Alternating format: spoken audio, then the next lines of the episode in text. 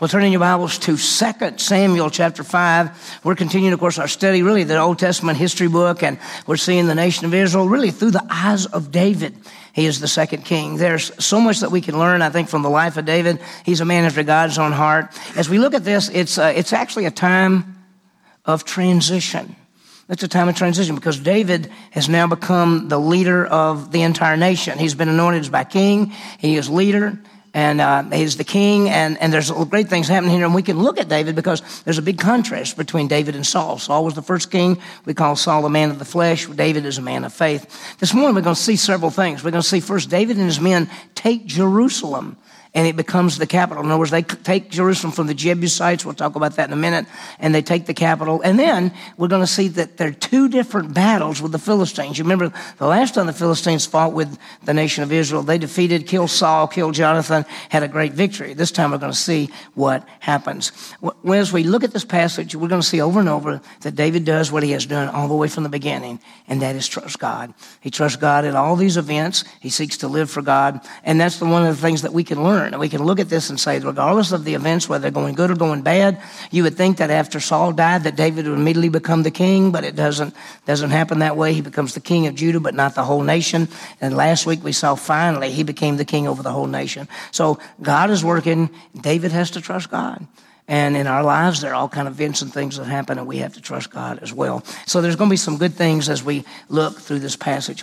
Well, there's this old saying that many of you have heard that sticks and stones may break my bones, but words will never hurt me. Well, that's really an incorrect statement because uh, sticks and stones can break your bones, but words can really, really hurt you. And probably in your life, there are things that somebody said about you that you still remember even to this day. And uh, so uh, they can hurt us. This morning, we're going to see David is prepared He's going after the city of Jerusalem. We'll talk about it. And there were a group called the Jebusites who live there. They challenge David. In fact, they actually make fun of David. And they say that if we were all blind and lame, you still couldn't take this city. So David's going to get the last laugh because God is going to give him the city. And we'll see how it works out. And, you know, when you look at this, once again, David is trusting God through the whole thing. And, and we realize that God always gives the victory. I want you to think about something.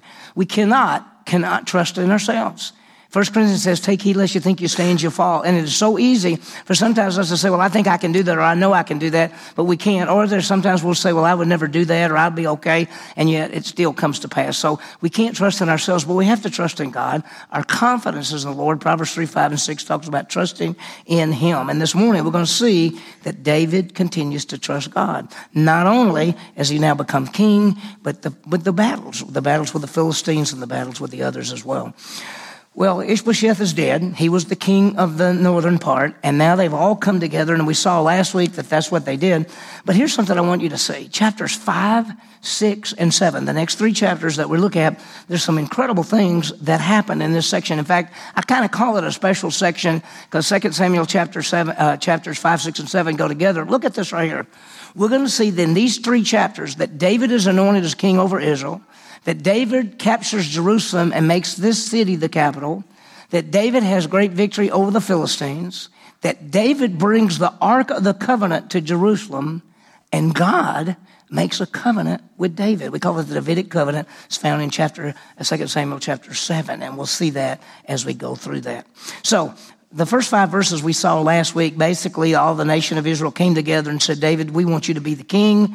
And if you remember in verses four and five, we saw this, that when David was 30 years old and he became the king and he ruled for 40 years. So David started when he was 30 and ruled all the way to 70 years old. Now, think about this. We talked about it last week that Saul was the first king of Israel and he ruled for 40 years.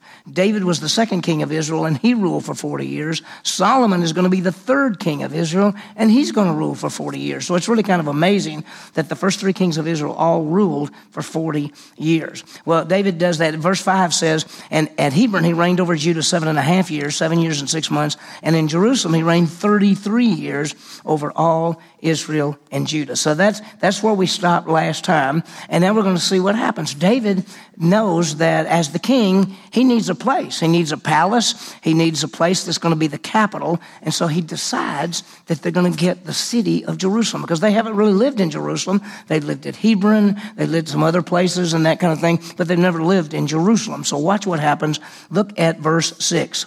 Now the king and his men went to Jerusalem against the Jebusites, the inhabitants of the land.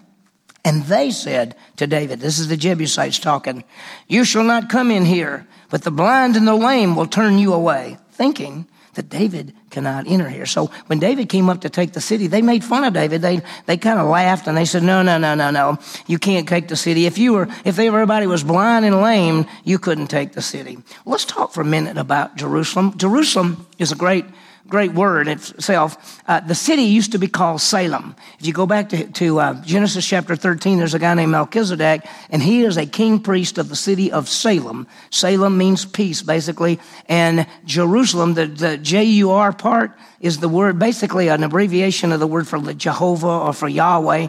And so put it together, it really means Jehovah's peace. So Jerusalem means that it is the most important city in the world.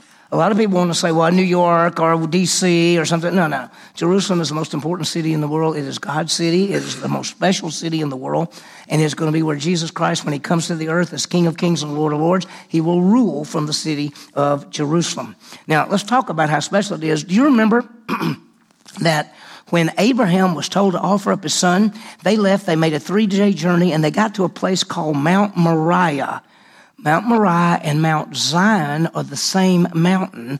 That's where Jerusalem is built. So when Abraham offered, prepared to offer his son up on Mount Moriah, that was the same place of the city of Jerusalem. It was the same place that the temple will be built. It is the same place that Jesus died and rose again. It is the place of the future capital of the King of Kings and the Lord of Lords. Jerusalem is the most famous and important city in all the world.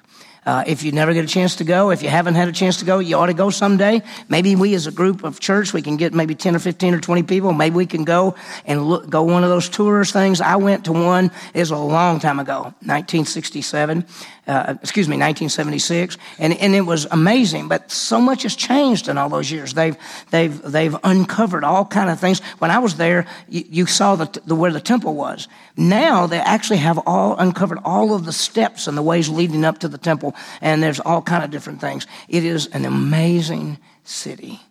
And it is God's city, by the way. So it's so special. Well, it says that they came to Jerusalem against the Jebusites. Who are the Jebusites? Well, the Jebusites are people who are living in that city. If you go back to Genesis chapter 10, they are descendants of the Canaanites. If you remember, the Canaanites were the people in the land that the nation of Israel, when they took the land, were supposed to drive out all the Canaanites. Well, they didn't drive them all out, and they were not able to get the city of Jerusalem. So here it is. And, and so David's going to, he's decided to take it. He's going to take the city. The, the, Jebusites are descendants of a guy by the name of Jebus. And, and so it goes all the way back to Genesis chapter 10.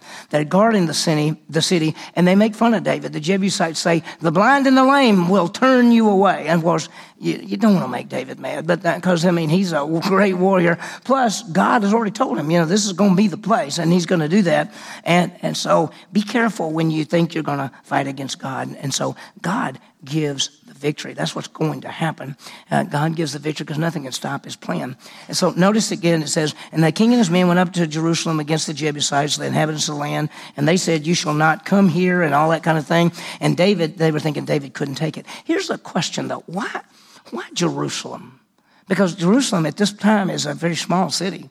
In fact, historically, it's just called Salem, as I told you. Now it's called Jerusalem, God's Jehovah's peace. But why Jerusalem? Well, uh, you realize that David is trying to bring the nation together. The city Jerusalem is actually on the border between the Benjamin, the tribe of Benjamin, which was Saul's tribe, and the tribe of Judah, which is David's tribe. So what he's doing is he's trying to bring the nation together by, by bringing everybody to this main city. That's really what his plan is. And of course, Jerusalem is, going to be, turn out to be one of the greatest places of all. And uh, if you look back in the Old Testament, it is Mount Moriah, Mount Zion is famous all the way through the Bible. Well, look what happens. Nevertheless, verse 7 David captured the stronghold of Zion. That is the city of David. David said on that day, Whoever would strike the Jebusites, let him reach the lame and the blind, who are hated by David's soul through the water tunnel.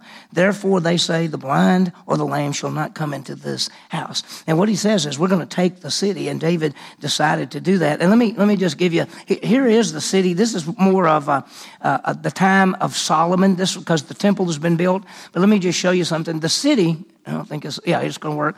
The city of David, this is the, the, the, the, bottom part of the city, and it was called the city of David. Most people think that this is what, some people think this is where the temple actually was. Most in the drawings and everything that we see, and wherever we find, if you go to Jerusalem, the temple area was up here. The original gate was a small gate going around the city. This is the big gate that was basically at the time of Christ. This was the gate going around the city. So this was called the city of David. It was the, that part, uh, the lower part of the city. This is the temple right here. We think over to this side. If you go back over here, it's the Mount of Olives. And so they would come and they would come down the Mount of Olives, go across a valley called the Kidron Valley, and come up to this way to go to the temple. So David is going to take this city. Not all of this is here. There's no temple here. There's no palace yet. They said that the royal palace was down in here in this drawing. We don't know. Nothing's happened there. They're just going to take this city. And it's, it's you know, it's, it's going to be a good one. Now, David comes up with a plan, and he says this. David says there will be a reward for the one who can get to the Jebusites first. In other words, whoever gets there first and conquers them, there's going to be a, a, a, a, reward. And what we find out, if you notice in verse 8, it says, David said on that day, Whoever strikes the Jebusites, let him reach the lame and the blind who were hated by David through the water tunnel. Now, what we find out that there was a tunnel that went from the top of the mountain where Jerusalem was on down to the valley, and there was water. There was a water tunnel. And what the Jebusites didn't realize is that David and them knew about the water tunnel, and they crawled up through the water tunnel and captured the city, the best we can tell. If you go to the book of Chronicles, in fact, in 1 Chronicles 11, 4 through 6, it says the first one that could be there would be the commander. David said the first one to get there gets to be the commander. Joab, who is David's nephew, is the first to get there. And so Joab officially becomes the general of David's armies because of this. Now, if you've ever been to Jerusalem, if you, you know from history that at the time of King Hezekiah, and, and that's Isaiah and those people, at King Hezekiah, the enemy was approaching them, the Assyrians and the Babylonians. And Hezekiah had them build a tunnel, a water tunnel underground from the top of the city all the way down. It's called Hezekiah's Tunnel. You can go today to Jerusalem and crawl and go up the tunnel into the city. It's still there. So the water tunnel is sort of a famous place. This the place that we're seeing in chapter five is not the same as Hezekiah's tunnel because he had that he had that built himself. So look what happens. They take the city. They now have Jerusalem. So it says in verse 9, so David lived in the stronghold and he called it the city of David. And David built all around from the Millo and inward. You might say, what in the world is a Millo? A Millo means a fortress. A Millo means like a big pile of dirt. It means something that's piled up to protect you. So what David did is uh, whatever, wherever the Millo was, he put that up so that people couldn't come up and capture it and made it harder to capture. Look what verse 10 says about David. David became greater and greater, for the Lord God of hosts was with him the Lord God of hosts. The word host there can mean angels. And so the God of the angels, the God who controls everything, the, the God of the army and the might, he is with David. I want to tell you something that he's with you. He will never leave you or forsake you. He's told you that. In the same way that God was with David, God is with you. He is your strength and your shield. We come together on a Sunday morning. It's fun. We sing, we, we laugh, we study the Bible, we have a great time, and then we scatter and we go out into this community. And sometimes we're by ourselves. And we don't have to be afraid. He is with us, He is our strength, He is our shield, He is going to take care of us. And so, one of the great things to realize, just like the Lord was with David, God is with us and He will take us and use us. Let me just tell you something He can use you beyond what you've ever imagined in your life. So, trust Him, okay? Now, let's get some background because we're going to see the background on David. We're going to look at two things. We're going to look at the palace, and we're going to look at his family. So look at verse 11, and we meet this guy, and we're going to look at the palace. We're going to meet a guy by the name of Hiram, who's king of Tyre. Look at verse 11. Then Hiram, king of Tyre, sent messengers to David with cedar trees and carpenters and stonemasons, and they built a house for David. They built a palace for David. And David realized that the king, that the Lord had established him as king over Israel, that he had exalted him king for the sake of all the people. So here it is that, that Hiram, who is the king of Tyre. Now let's talk about this for a second. He sent messenger, messenger to David. He said, I'll help you build the palace. Well, where is all this? Now, here's David, and he's living in Jerusalem. Okay, this is where they want to build the palace. Hiram is the king of Tyre. Tyre at this time is a famous city. It's still there, by the way and it is a famous city. They were known for their shipping. They were also known for their trees, giant trees. And so Hiram sends word to David that he will send him trees and masons and carpenters, and they'll help David build the, the palace. Now, Hiram wanted to stay on the good side of David. And let me just say this about it. When you read later on, you're going to see that Hiram also helps Solomon build the temple. Now, if it's the same Hiram, Hiram's a lot older than the last one. So here's one of the thoughts. Sometimes names like Hiram really are titles, the titles of the king, like Pharaoh.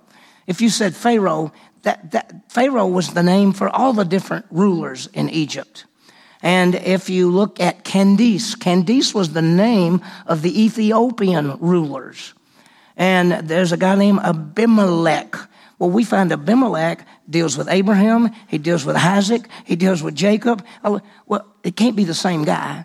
And so they, that was the title. So we, it may be that Hiram, king of Tyre, Hiram is a title because later on he's going to be with uh, Solomon as well. But anyway, Hiram says, I'll help you. And so he's going to send people down there and uh, he brings workers and materials to help build it, uh, David build a house. And he, he, if it's the same man, he will send workers and materials to build the temple. So this is going to be amazing. So David has his house. This is why, if you remember, later on, we're going to look in the life of David. David is sitting in his palace, which is amazing and he looks out and he sees the Ark of the Covenant in a tent, the tabernacle. And David says, Gosh, I'm in a big old house. God's in a tent. We need to build a temple for God. And that's when he gets the idea to do it. And of course, God tells him, No, it's going to be Solomon to do it. But anyway, that's what happened. So David has his palace. And we're going to see that uh, he's going to send that. Look at verse 12 again. So David realized that God had established him as king over Israel, and he exalted his kingdom for the sake of his people. I want you to remember something and never forget it. God will bless those that bless Israel, and he will curse those that curse Israel. They are his people. Okay? And, you, and, and we're going to see that God is going to bless when Israel is doing what's right, God always blesses them. When somebody goes against Israel, God curses them. It's what you're going to find throughout all of history. God is blessing David, has made him king over all Israel. God keeps his word. The promise to David he'd be king. Now, let me tell you, it was not easy. And God keeps his word to us. He will, every promise he's ever made. Do you know what he promised you? He said, if you believe in Jesus Christ, what does he promise you?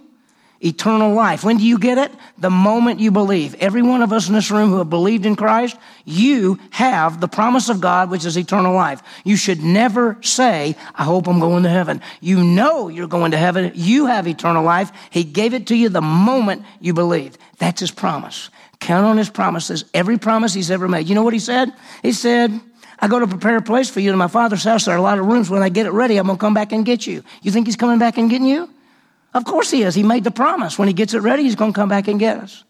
The Bible tells us he's going to come set up a kingdom and rule for a thousand years and then rule to a kingdom that will have no end. Do you think that's going to happen? Of course it's going to happen because he made the promise. He said, I will never leave you or forsake you. Should you ever fear? No, because that's his promise. God keeps his promises. He keeps his word. He always fulfills his promises. Well, let's look at the second part. And this is this is a little bit scary, okay, a little bit sad. We're going to look at David's family. And this is verses 13 through 16. Look what it says.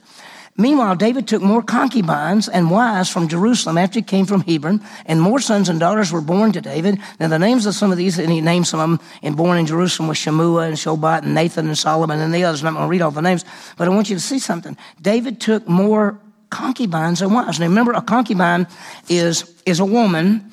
She doesn't count fully as a wife, but she's also not fully as a slave. She's sort of in between a slave and a wife.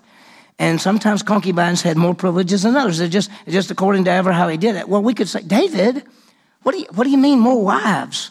What do you mean more concubines? Why would you do? I mean, you don't need them, right? I mean, we've already seen what he has. Now, I want you to understand that David is violating the scripture. In Deuteronomy 17, verses 14 through 17, it said, He, talking about the king, kings shall not multiply wives for himself, or else his heart will turn away nor shall he greatly increase silver and gold for himself. Now, what you find when you look at Deuteronomy, that kings were not to trust in their army, that's horses, not to trust in their riches, that's gold and silver, and not to trust in their alliances, that's marrying a bunch of different women. And see, sometimes they would marry women to make alliances with their fathers, and so they would have peace among each other. Solomon did it. Solomon had a thousand wives.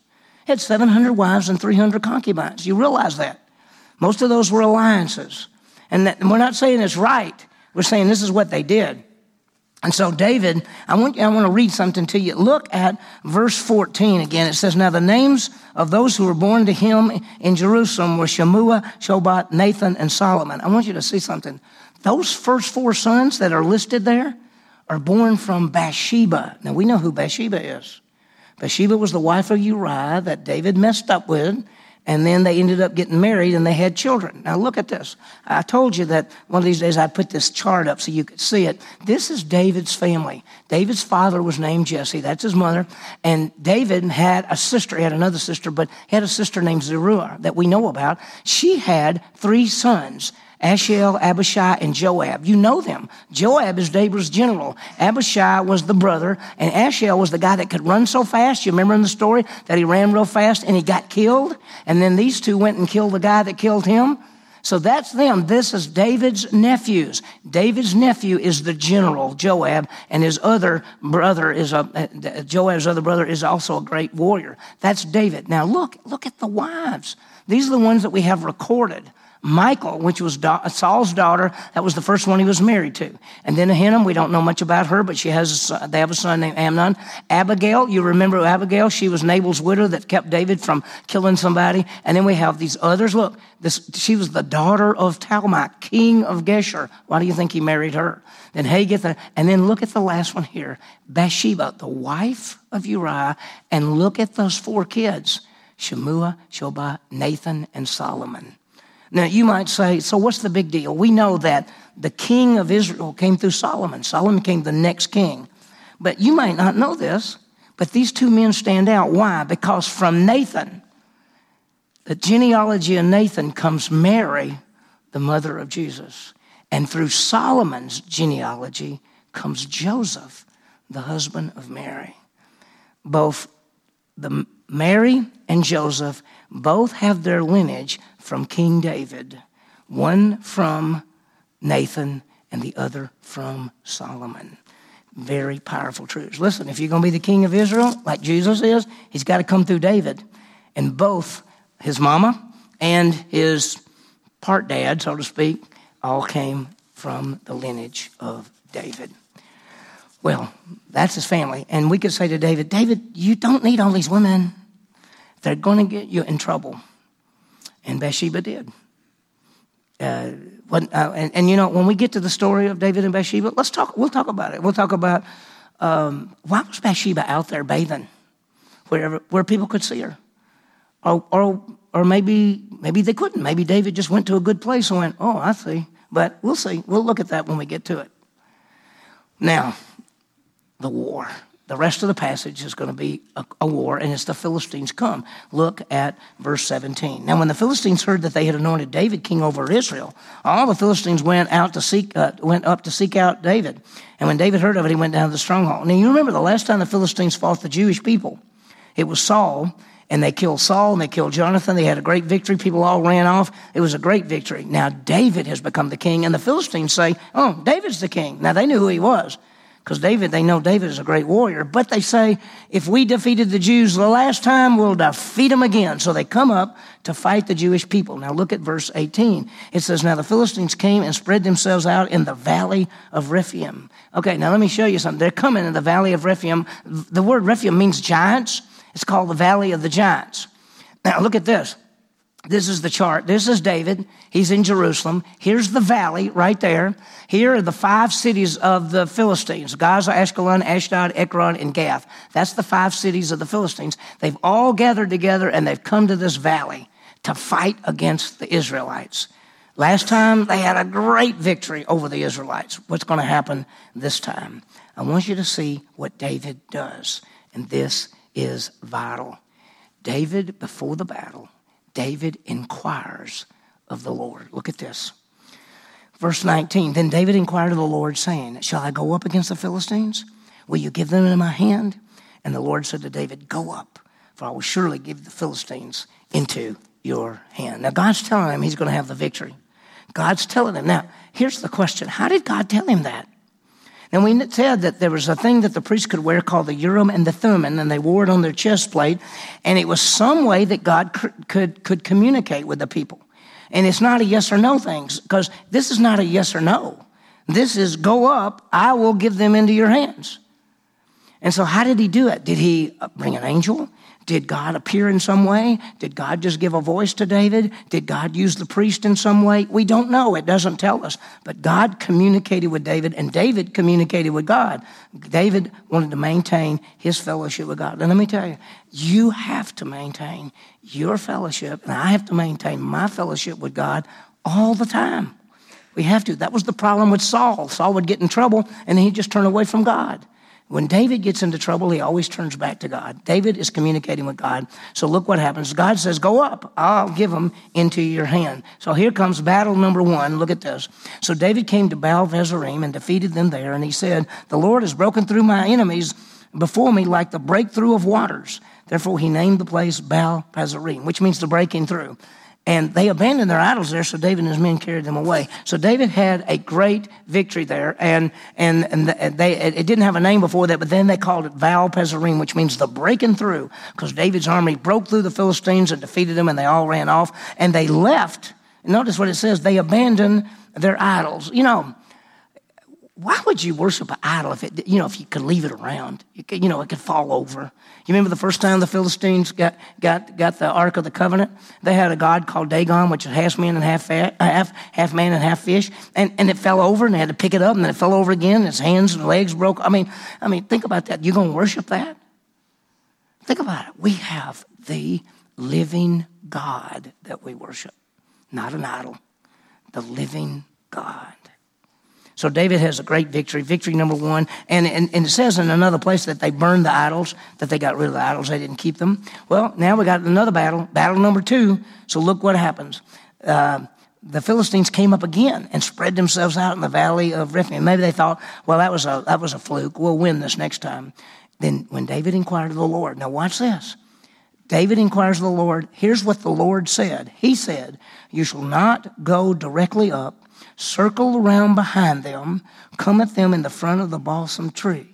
It shall be that when you hear the sound of marching in the tops of the balsam tree, then you shall act promptly, for the Lord will have gone out before you to strike the arm of the Philistines. Now, God gives him information, and he says, Last time you just went straight ahead and attacked them. He said, I got something different for you this time. You will not go in front of them. You will circle around behind the Philistines. You will hide in these trees.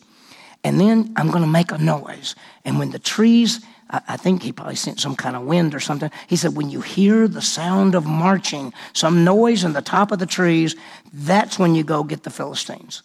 And that's what he said. He said, when you hear the sound of the marching in the trees. And so David did that, verse 25. Then David did so just as the Lord commanded him, and they struck down the Philistines from Geba as far as Gezer we're going to see that David begins to have victory over everyone. God is using David to get peace. Now, let me, let me put this right here. God is establishing David as king not only over the nation of Israel, but God is defeating all the enemies around them. You know why? David's going to become the king. He's going to become the king for 40 years. He's going to defeat all of the enemies around the nation of Israel. Why does he do that? So there can be peace, so they can build the temple. When David wants to build the temple, God says, It's not time. You're a man of war. It will be your son, Solomon. Shalom. Shalom comes, means peace. It comes from Solomon's name. When Solomon becomes the king, there'll be peace. Then we'll build the temple. And that's what we're going to see. David is going to defeat the enemies. Well, David is anointed as king. He gains the victory over Jerusalem. Joab goes up the water thing and becomes the general. That we see his background on the building of the palace and his family. And then God gives him two victories over the Philistines. So let me give you some applications real quickly. The first one, let's understand that God gives the victory. He does. We have to trust Him. He's the one that gives the victories. God is our strength, not us.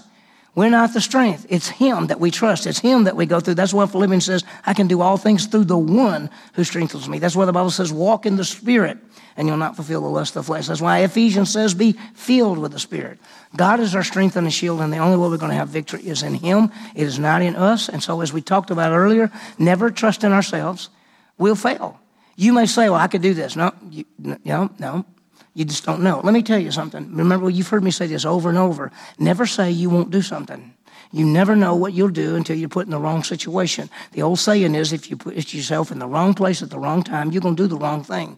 So be careful if you were to say, oh, I would never do that. You don't know what you'd do if you put yourself in the wrong place at the wrong time. Never trust in yourself. Trust in God. He is the strength and our shield and our salvation. Okay, here's the second application maintain our fellowship with God. That's what David did. David kept inquiring of the Lord. David kept talking to the Lord. Before David went and fought the Philistines, two different times, he inquired of the Lord. We need to do that. We need to spend time and maintain our fellowship. You need to have a quiet time. You need to have a time of study. You need to pray. Let me just say this to you. If you don't have a time every day, I know this is going to sound like it's going to take up a lot of time, but if you don't have a time every day that you meet with God, even if it's 10 or 15 minutes, that you pray, you write some things down, maybe you read some verses of the Bible, you must have a time every day in which you meet with the Lord. And if you don't, you're going to miss out. You're missing out on fellowship with Him. You're missing out on understanding the Bible. You're missing out on, on praying to Him and telling Him things. Listen, quiet time, study time is different than a quiet time. A study is time is when you actually sit down and you dig Scripture. See, quiet time to me is I'm reading a few verses, I'm writing my prayers out, I'm talking to God. Study time is you sit down and you study the Bible and you do what we call observation, interpretation, application. You're actually digging the scripture for yourself. You should have a time, maybe once a week or something, in which you actually study the Bible and you pray. And you've got to do that. You've got to maintain your fellowship with Him and, and deal with sin. That's the key. Saul, Saul, Saul never dealt with sin. Whenever he sinned, he turned away from God. Whenever David sins, he turns back to God. Whenever we sin, confess it, we'll stay in fellowship with God. That takes us to our third application, and that is let's understand that God always keeps his word. We have to trust the promises of God. David knew he'd be king because God anointed him and said he would be the king. God's promises are always true. I love uh, that in, in Romans it talks about Abraham was fully persuaded that whatever God promised, he was always able to do. And God promised you eternal life. God promised you He'd never leave you. God promised that He would teach you through the Word of God. God promised you that He would empower you through the power of the Holy Spirit. God promised that He'd give you spiritual gifts. God promised that He's going to come back and get you. He's preparing a place. All of those promises, He keeps His Word. Understand that He keeps His Word always. That means when we walk out these doors, you don't ever have to be afraid. He is always with us. He is our strength and our shield. So let's maintain our fellowship. Let's live in God's power. And let's know that the victory that we have comes through God's power, and He always keeps His word.